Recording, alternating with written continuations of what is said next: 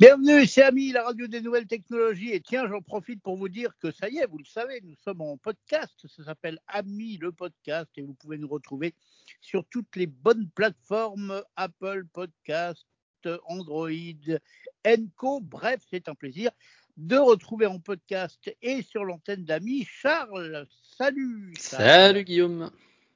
Vas-tu bien? Bah écoute, oui, ça va très bien. Bon, alors il paraît que tu vas nous parler de, quelque chose qui ne me parle pas trop. Justement, je vais apprendre des trucs. C'est l'ordinateur analogique. Exactement, j'avais envie euh, de te présenter, de présenter aux auditeurs euh, d'amis les ordinateurs analogiques, la technologie des ordinateurs analogiques. Euh, parce que j'ai découvert ça, à vrai dire, moi aussi, il n'y a pas longtemps. Donc, avertissement avant de commencer ma, ma, déblatération. toutes les informations que j'ai trouvées là, je les ai tirées d'une chaîne YouTube qui est fantastique et en anglais. Donc, pour les bilingues, c'est mieux. Pour les autres, bon, il peut y avoir des sous-titres. C'est une des plus grosses chaînes YouTube du domaine scientifique scientifique et ce mec il est, il est fascinant. La chaîne YouTube ça s'appelle Veritasium. Je vous conseille très vivement d'aller voir ce qu'il fait. Il fait des trucs passionnants sur toute la, la physique, les mathématiques, la chimie, plein plein de choses différentes. Et ces deux dernières vidéos, parle des ordinateurs analogiques. Donc euh, moi j'avais vu vraiment de très très loin euh, ce que c'était, mais j'avais aucune idée. Et il donne plein plein d'informations intéressantes, et notamment des informations sur peut-être qu'ils vont faire leur comeback. Parce que les ordinateurs qu'on a aujourd'hui, c'est ce qu'on appelle des euh, ordinateurs. Bah c'est pas des c'est pas du d'analogique, c'est du digital, c'est du numérique. Euh, donc c'est des 1 et des 0. Donc voilà, c'est ça la première différence qu'on a entre les ordinateurs tels qu'on le connaît et les ordinateurs analogiques. C'est que euh, les ordinateurs qu'on connaît utilisent des 1 et des 0, ce qu'on appelle plus, communément des bits. Et les ordinateurs analogiques, ils utilisent des signaux continus. Donc euh, 1 certes, 0 aussi, mais 2, 5, euh, 18, tous les numéros que, tu connectes. Tout, si, un numéro qui existe, il peut euh, être utilisé dans un ordinateur analogique. Donc, c'est un peu difficile à, comprendre parce que bah, moi je regarde mon ordinateur et pourtant je sais pas il y a 500 d'affichés sur l'écran donc c'est qu'il doit utiliser autre chose. Et eh ben en fait il faut comprendre qu'un ordinateur classique comme on le connaît, euh, si on si on devait si on connectait deux ordinateurs tels qu'on le connaissait avec un fil et qu'on regardait ce qui se passe entre les fils, si le premier ordinateur il veut envoyer euh, admettons l'information 5 au deuxième, et eh ben il va envoyer 1 0 1 c'est en fait, du coup, c'est ce qui s'appelle du binaire. Euh, pour les gens qui ne connaissent pas, en fait, on utilise les puissances de 2. Euh, donc les puissances de 2, c'est 2 puissance 0, ensuite 2 puissance 1, ensuite 2 puissance 2. Donc c'est respectivement 1, 2 et 4. Et donc du coup, 5, ça s'écrit 1, 0, 5 parce que c'est une fois 4 et une fois 1. Euh, voilà, c'est au niveau de l'utilisation des puissances de 2 et on peut écrire tous les nombres euh, avec ça. Mais du coup, ce qui se passe dans le fil, ça reste des 1 et des 0. Avec des ordinateurs analogiques, littéralement, ce qu'il y aura dans le fil, c'est 5. C'est pas 1, 0, 1, ce serait 5. Donc c'est ça qui, qui fait la, la, différence dans les, avec, entre ces, ces, deux, euh, ces deux technologies. Mais d'une manière générale, on va parler d'ordinateurs analogiques, de machines analogiques, toutes les machines qui, du coup, utilisent en entrée des informations continues. Et donc c'est là où j'espère que je vais euh, t'époustoufler, mon cher Guillaume. Euh, je vais te parler du tout premier ordinateur analogique euh, qui a été euh, découvert, qui a été retrouvé. je vais te décrire son fonctionnement et je vais essayer de te, demander de deviner à quelle époque il datait. Donc le premier, ça s'appelle la machine d'anticitaire. Et donc c'est une sorte de grosse horloge. Ça ressemble à une horloge avec plusieurs aiguilles. Euh, elle donne pas l'heure malheureusement, euh, mais elle donne quelque chose de, je pense, beaucoup plus intéressant. Euh, en fait, par exemple, quand tu bouges une aiguille, ça bouge les autres aiguilles, et on s'est rendu compte que euh, les, différentes aiguilles étaient reliées au mouvement du Soleil et de la Lune. Donc en fait, cet appareil, cette machine denticitaire, elle permet de prédire les éclipses. Euh, donc elle fonctionne avec tout un tas d'engrenages derrière pour faire en sorte que euh, le mouvement de la Lune corresponde au mouvement du Soleil. Hein. Tout est un peu lié. Chaque mouvement ont des périodes euh, relatives et euh, bah du coup tu peux tourner euh, l'aiguille de la Lune et puis tu vois les différentes aiguilles. Si elles s'alignent, ça veut dire qu'il va y avoir une, une éclipse par exemple. Je, je, je simplifie. Et donc à ton avis, de quand date cette machine, mon cher Guillaume? Allez, moi je dirais début du siècle, je vais te donner une date, allez, je dirais 1905. Alors, c'est intéressant, elle a été découverte en 1901. Donc elle a été découverte avant la date que tu dis. Mais elle a été créée, et là, accroche-toi bien, elle a été créée, on estime qu'elle date du deuxième siècle avant Jésus-Christ, parce qu'elle a été retrouvée dans une galère romaine qui date de 58 avant Jésus-Christ. Donc, euh, elle s'appelle machine d'Anticitaire parce qu'elle est, elle s'est retrouvée dans une épave de galère romaine au loin de l'île d'Anticitaire qui est en Grèce. Et il y a dessus des glyphes grecs qui datent, qui ont été datés de, la, de environ le deuxième siècle avant Jésus-Christ. Donc en fait, c'est des machines qui existent depuis des milliers d'années, et c'est ça qui est euh, incroyable et qui est, euh, c'est des choses qui avaient déjà depuis très très longtemps. C'est une technologie qui existe, on pense depuis très très longtemps, on estime depuis très très longtemps. Et en fait, quand on y réfléchit, il y a plein plein de machines qui fonctionnent un peu comme ça, même beaucoup plus simple. Par exemple, une règle à calcul une règle à calcul. Euh, tu tires, je ne sais pas si tu en as déjà utilisé une, moi j'en ai jamais utilisé une, je ne sais pas exactement comment ça marche.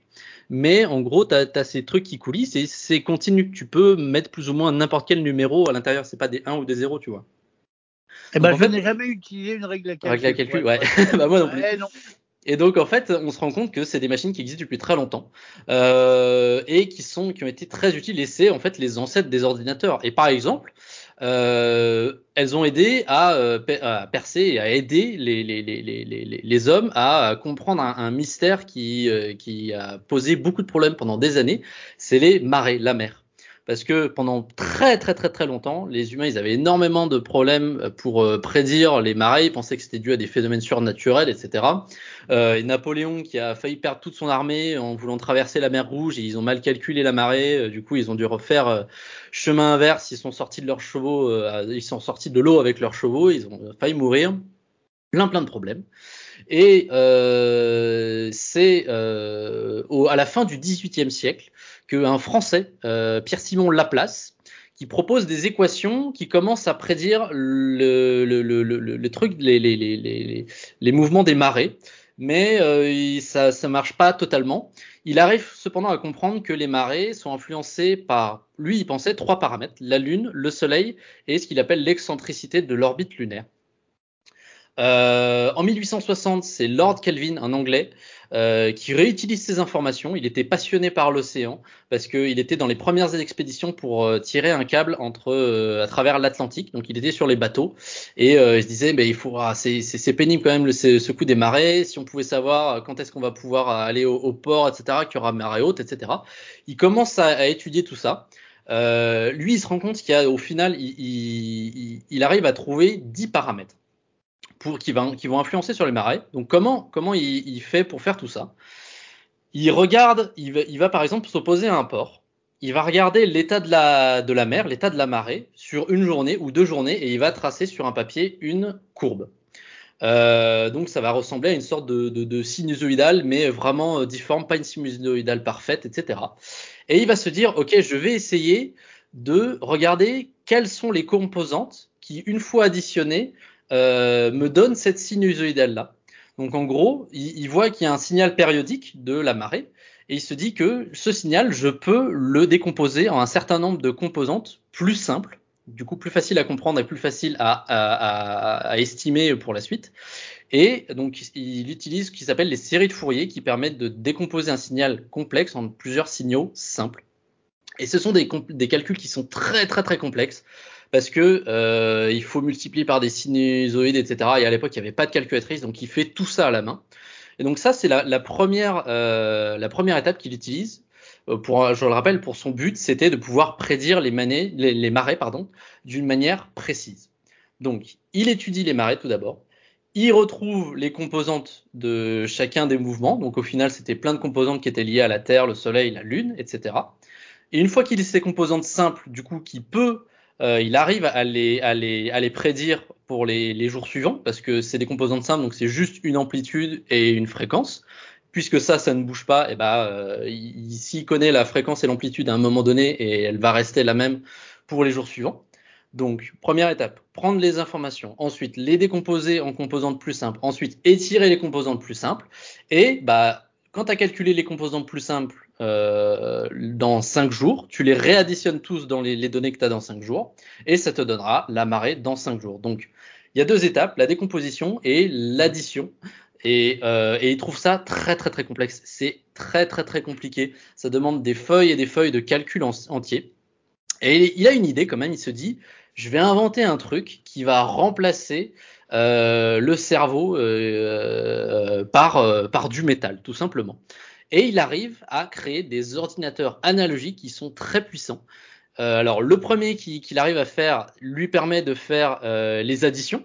C'est-à-dire qu'il arrive, euh, il a tous les signaux simples de la Lune, etc., qu'il a réussi à calculer. il, a, il les met dans une machine avec des, une sorte de, avec des moyens de, de, de poulies et de câbles. En fait, il, y y a un câble avec lequel est attaché, auquel est attaché un, un crayon qui dessine sur une feuille.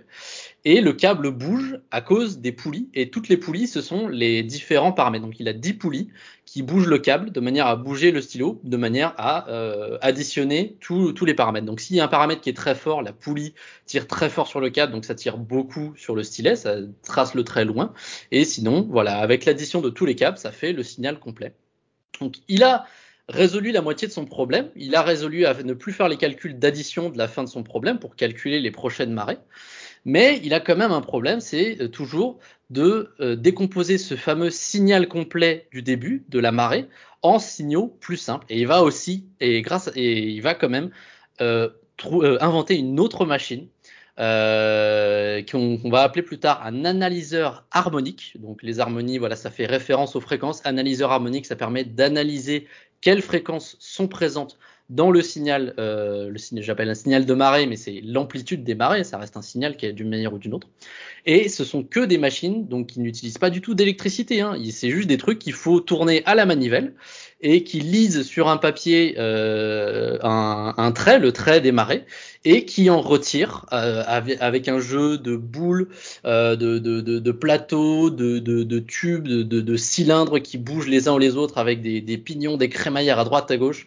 Il arrive à en retirer les 10 paramètres qui lui donnent du coup les, mouvements de la Lune, du Soleil, etc. et de la Terre qu'il utilise plus tard pour euh, additionner.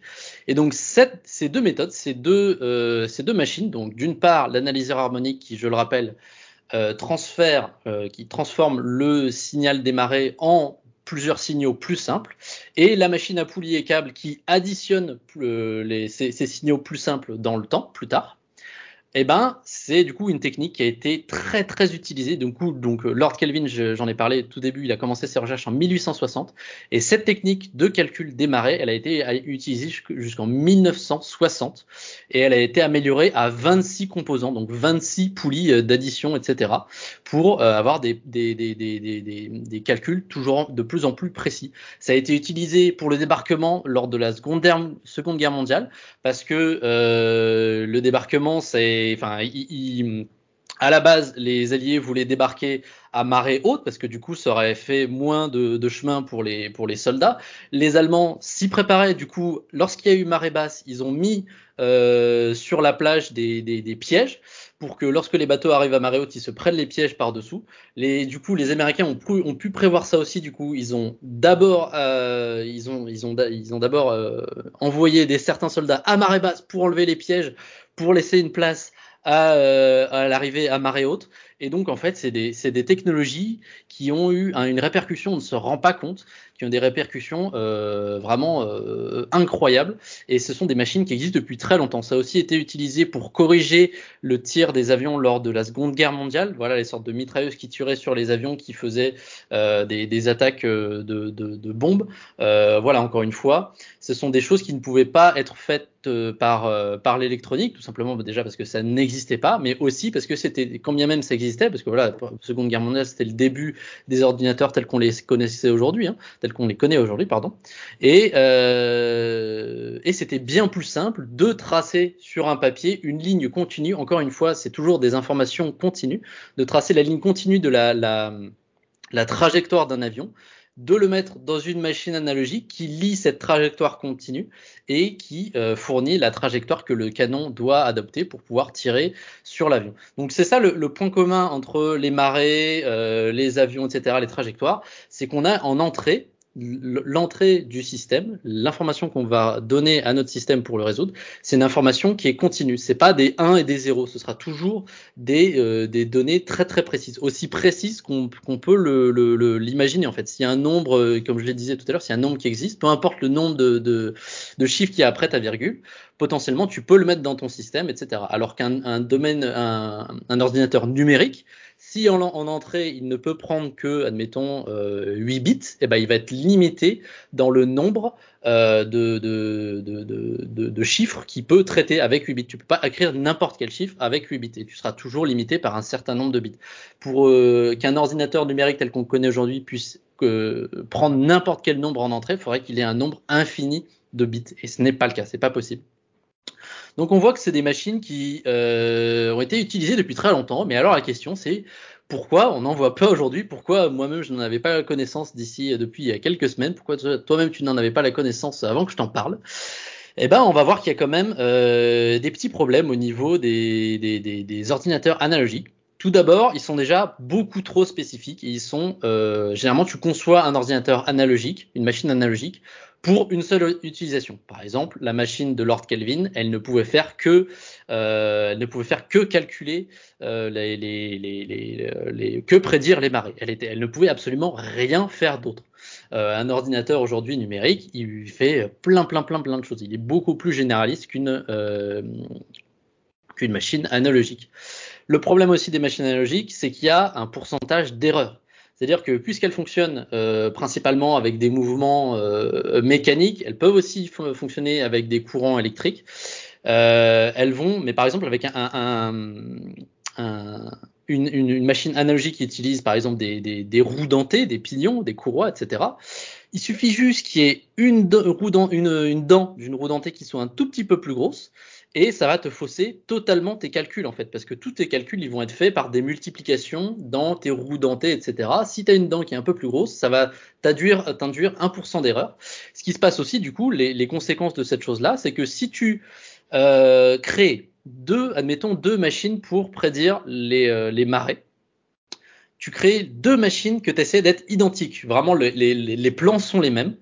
Eh ben, tu as, tes deux machines, tu mets en entrée les mêmes informations, les mêmes hauteurs de marée, et bah le, du coup la conséquence de, ce problème que c'est euh, sensible à l'erreur, c'est que en sortie, elles te produiront des résultats différents. Tu les, tu les fais mouliner euh, les, les marées entrantes, et puisque sur une des machines, tu le verras pas, mais il y aura un pouillème de, de millimètres de trop sur une roue dentée, ça va la tourner un peu plus, et du coup, ça va te fausser, entre guillemets, ton résultat. Et donc, plus tu moulines, euh, plus l'erreur s'accumule, et donc, avec le temps, plus l'erreur euh, est, est, est, grande. Euh, au niveau de la Seconde Guerre mondiale, il y avait un autre truc à ce niveau-là, c'était un, un, un ordinateur, comment il s'appelait? C'était le, euh, le Norden, je crois. Euh, oui, c'est ça, le Norden. Un ordinateur analogique qui était censé pouvoir guider, euh, aider les, les, les, les, des artificiers dans les avions à, à, tirer des bombes aux bons endroits. Mais il prenait tellement de paramètres en compte, euh, l'altitude de l'avion, sa position, son orientation, le, le fait que la planète tourne, etc., les positions, que du coup, il était inutilisable et il n'a pas, il n'a pas réussi euh, cet ordinateur analogique à, euh, à avoir les, résultats convenus. Donc on voit qu'il y a pas mal d'erreurs quand même à l'analogique. Enfin, il y a pas mal de problèmes liés à l'analogique. Donc c'est pour ça qu'on est passé au digital. Mais c'est le sujet de toute cette, euh, cette déblatération, si je puis dire, c'est que peut-être que les ordinateurs analogiques vont faire leur grand retour. Pourquoi? Parce qu'ils ont quand même des avantages vis-à-vis -vis du digital. Le problème du digital aujourd'hui, c'est que pour faire des opérations simples, il faut beaucoup de transistors, il faut beaucoup de puces. Par exemple, pour additionner aujourd'hui, pour additionner euh, des nombres à deux octets, donc euh, 8 bits, donc euh, un octet c'est 8 bits, pour additionner donc des 8 fois 1 ou 0, donc si ça représente un nombre, euh, pour additionner deux nombres à 8 bits, il te faut 50 transistors. Alors que dans un circuit analogique, tu prends un fil avec un voltage, admettons 5, euh, et tu prends un autre fil avec un autre voltage 2, euh, tu, additionnes les voltages, le voltage de sortie c'est 7. Donc littéralement pour faire une addition en analogique, c'est des fils et euh, une soudure. En, en, numérique, donc, et on a vu qu'il faut des transistors pour multiplier ces deux mêmes nombres, donc additionner, j'ai dit 50 transistors, pour les multiplier, on passe à 1000 transistors pour euh, multiplier en, euh, en analogique, on utilise des résistances. Euh, je refais appel à tes cours de physique-chimie du collège ou du lycée peut-être. Euh, U égale RI. La tension est égale dans un circuit. La tension U est égale à la résistance fois l'intensité. Euh, tu mets en entrée une certaine intensité comme ton paramètre d'entrée. ton deuxième paramètre d'entrée c'est ta résistance, une résistance variable. Et en sortie, tu auras eu la multiplication des deux. Donc il te faut juste littéralement dans un circuit analogique pour une multiplication, il te faut juste une résistance. C'est aussi simple que ça. Donc euh, on voit quand même que les circuits analogiques, ils ont euh, des, euh, des, avantages. D'autant plus que les circuits numériques avec des 1 et des 0 consomment énormément d'énergie. Je prends l'exemple, par exemple, parce que du coup, c'est Veritasium qui en parle dans, sa chaîne, l'exemple euh, de l'entraînement des intelligences artificielles. On en a parlé un peu sur Ami déjà, les intelligences artificielles. Quand tu crées ton modèle, il faut l'entraîner. C'est-à-dire que si tu fais une intelligence artificielle qui reconnaît les images, euh, qui, est capable de dire ce qu'il y a sur une image ou non, euh, il faut l'entraîner sur 1000, 2000, 3000, bien plus d'images. Et ça a été, on, a démontré que la consommation électrique liée à l'entraînement d'un réseau de neurones, donc une intelligence artificielle, équivaut à la consommation annuelle de trois foyers moyens en électricité. C'est énorme. Et donc, euh, on se rend compte que puisque je l'ai dit avant, donc en fait parce que entraîner, entraîner un, une intelligence artificielle, entraîner un réseau de neurones, c'est tout simplement des multiplications. C'est des multiplications de nombres, c'est des multiplications de matrices. Multiplier un nombre par un nombre, c'est simple. Multiplier une matrice par une matrice, c'est plus de multiplication. Ça reste des multiplications et des additions, mais ça reste des multiplications. Et donc, en fait, euh, les intelligences artificielles euh, on en a déjà parlé avec notre, notre très chère experte Constance sur, euh, sur AMI. Euh, les intelligences artificielles, c'est que des maths, c'est que des multiplications. Et en fait, on utilise aujourd'hui des transistors qui consomment énormément d'informations, de, de, pardon, d'électricité pour entraîner ces, euh, ces intelligences artificielles, alors que, comme je l'ai dit, avec des circuits analogiques, euh, les multiplications sont très simples. C'est euh, littéralement juste une résistance. Tu as juste à faire passer des petits courants dedans et, euh, et tu as ton, ton résultat. Tu as toujours les erreurs, comme j'ai parlé avant. Hein. Il y a les mêmes erreurs que tu pourrais avoir sur les roues dentées. Tu as les mêmes erreurs que tu peux avoir dans, une, dans un circuit électrique. Mais il y a des startups qui commencent à regarder comment faire des IA qui tournerait sur euh, des petits ordinateurs analogiques. Notamment, il y a une, une startup qui s'appelle Mythic AI aux États-Unis qui commence à bidouiller avec des euh, composants électroniques analogiques, donc qui n'utilisent pas des 1 et des 0, qui utilisent des, courants euh, vraiment euh, variables, euh, pas juste 1 et 0 comme je, comme je l'ai dit, avec plusieurs plein plein de courants différents pour faire des multiplications, pour faire ces multiplications de matrices, pour entraîner les intelligences artificielles. Et et par exemple, ça pourrait réduire, il donne des exemples de réduction d'utilisation d'électricité. Par exemple, aujourd'hui, quand tu euh, quand tu as, par exemple, je sais que tu en as chez toi, euh, Guillaume, des, des, des, des assistants euh, vocaux type euh, Alexa, type Siri. Ce qui se passe aujourd'hui, c'est que full numérique, c'est-à-dire que l'assistant, il écoute de A à Z tout au long de la journée et tout au long de la journée, il analyse si ce qu'il entend c'est du euh, c'est de la euh, c'est de la voix ou non. Et si c'est de la voix il faut qu'il détecte son mot qui va le déclencher. Euh, il y a des solutions qui se qui se qui se dévoilent à l'horizon où il y aurait une première partie qui serait assurée par qui serait du coup peu consommatrice en, en énergie qui serait euh, du coup euh, euh, faite par un ordinateur analogique. La première partie euh, servira uniquement à détecter si c'est de la voix ou un son de chien ou un son de téléphone. Déjà, l'enceinte n'aurait pas à écouter tout le temps. Elle écoute tout le temps, mais elle, ne tourne pas, elle, ne met pas en, marche ses algorithmes de compréhension de voix tant qu'elle n'a pas l'aval d'un petit ordinateur analogique qui lui dit OK, là j'ai détecté de la voix, tu peux écouter. Ce qui se passe actuellement, encore une fois, en digital, l'enceinte écoute tout le temps et elle analyse constamment si c'est de la voix ou non. Là, ce qui se passerait, c'est qu'elle écoute. Si c'est un chien qui parle, l'ordinateur analogique, euh, il dit non, non, ok, il n'y a pas de. J'ai dit un chien qui parle, un chien qui aboie. Oui, ouais, Je me suis compris. Si c'est un chien qui aboie, l'ordinateur analogique qui consomme peu d'électricité et qui tourne le plus le souvent possible, il dit ok, il n'y a pas, il y a pas de voix, pas la peine. Il y a de la musique, pareil, l'ordinateur analogique, il n'y euh, a pas de voix, pas la peine. Donc pendant ce temps-là, l'ordinateur numérique n'analyse pas la voix.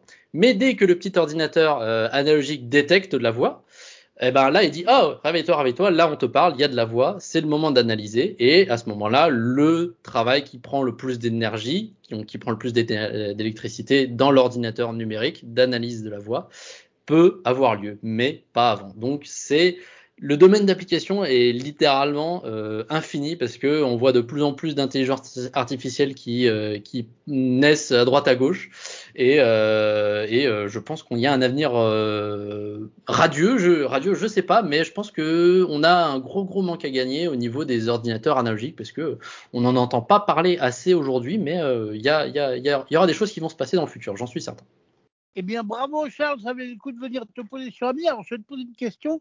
Qu'on n'a plus, on a plus de temps, mais on va non. voir si compris. Est-ce qu'on peut considérer que mon vieux carillon mécanique qui a 40 ans et que je remonte, ça peut être quelque part un cousin d'un ordinateur analogique d'une certaine manière, ouais, tu sais, tu vois, si je te dis que euh, la, une règle à calcul, c'est déjà un truc analogique, il y a des gens qui voient aussi des bouliers comme des machines analogiques, euh, quelque part, euh, quelque part, oui, hein, ça, ça, ça, ça peut. Hein. Bon bah d'accord, bah, j'en ai un à la maison, un cousin éloigné. Bon, c'est ça. C'était passionnant. Bon, fallait être un peu calé en, en maths sur certaines explications, mais bon, ça fait du bien. Ça nous rappelle qu'on a été nul à l'école. Enfin, je parle pour moi. Mais c'était génial, surtout la, la et, et puis c'est passionnant, donc on en reparlera. Et si mes, si mes explications n'étaient pas claires, vous pouvez me poser des questions, il n'y a pas de souci, je m'efforcerai d'y répondre au mieux, bien évidemment. Contact radio.com ou alors le 01 76 21 18 10 et ne l'oubliez pas, comme nous sommes désormais en podcast, eh bien, abonnez-vous à notre chaîne Ami le podcast ou alors faites-nous des petits commentaires, mettez des pouces vers le haut. Bref, Dites-nous ce que vous en pensez, ça nous fera drôlement plaisir. Mon cher Charles, euh, on peut le dire euh, à la semaine prochaine alors Oui, bien sûr. Allez, c'est parti. Allez, salut. Bye bye. Ciao.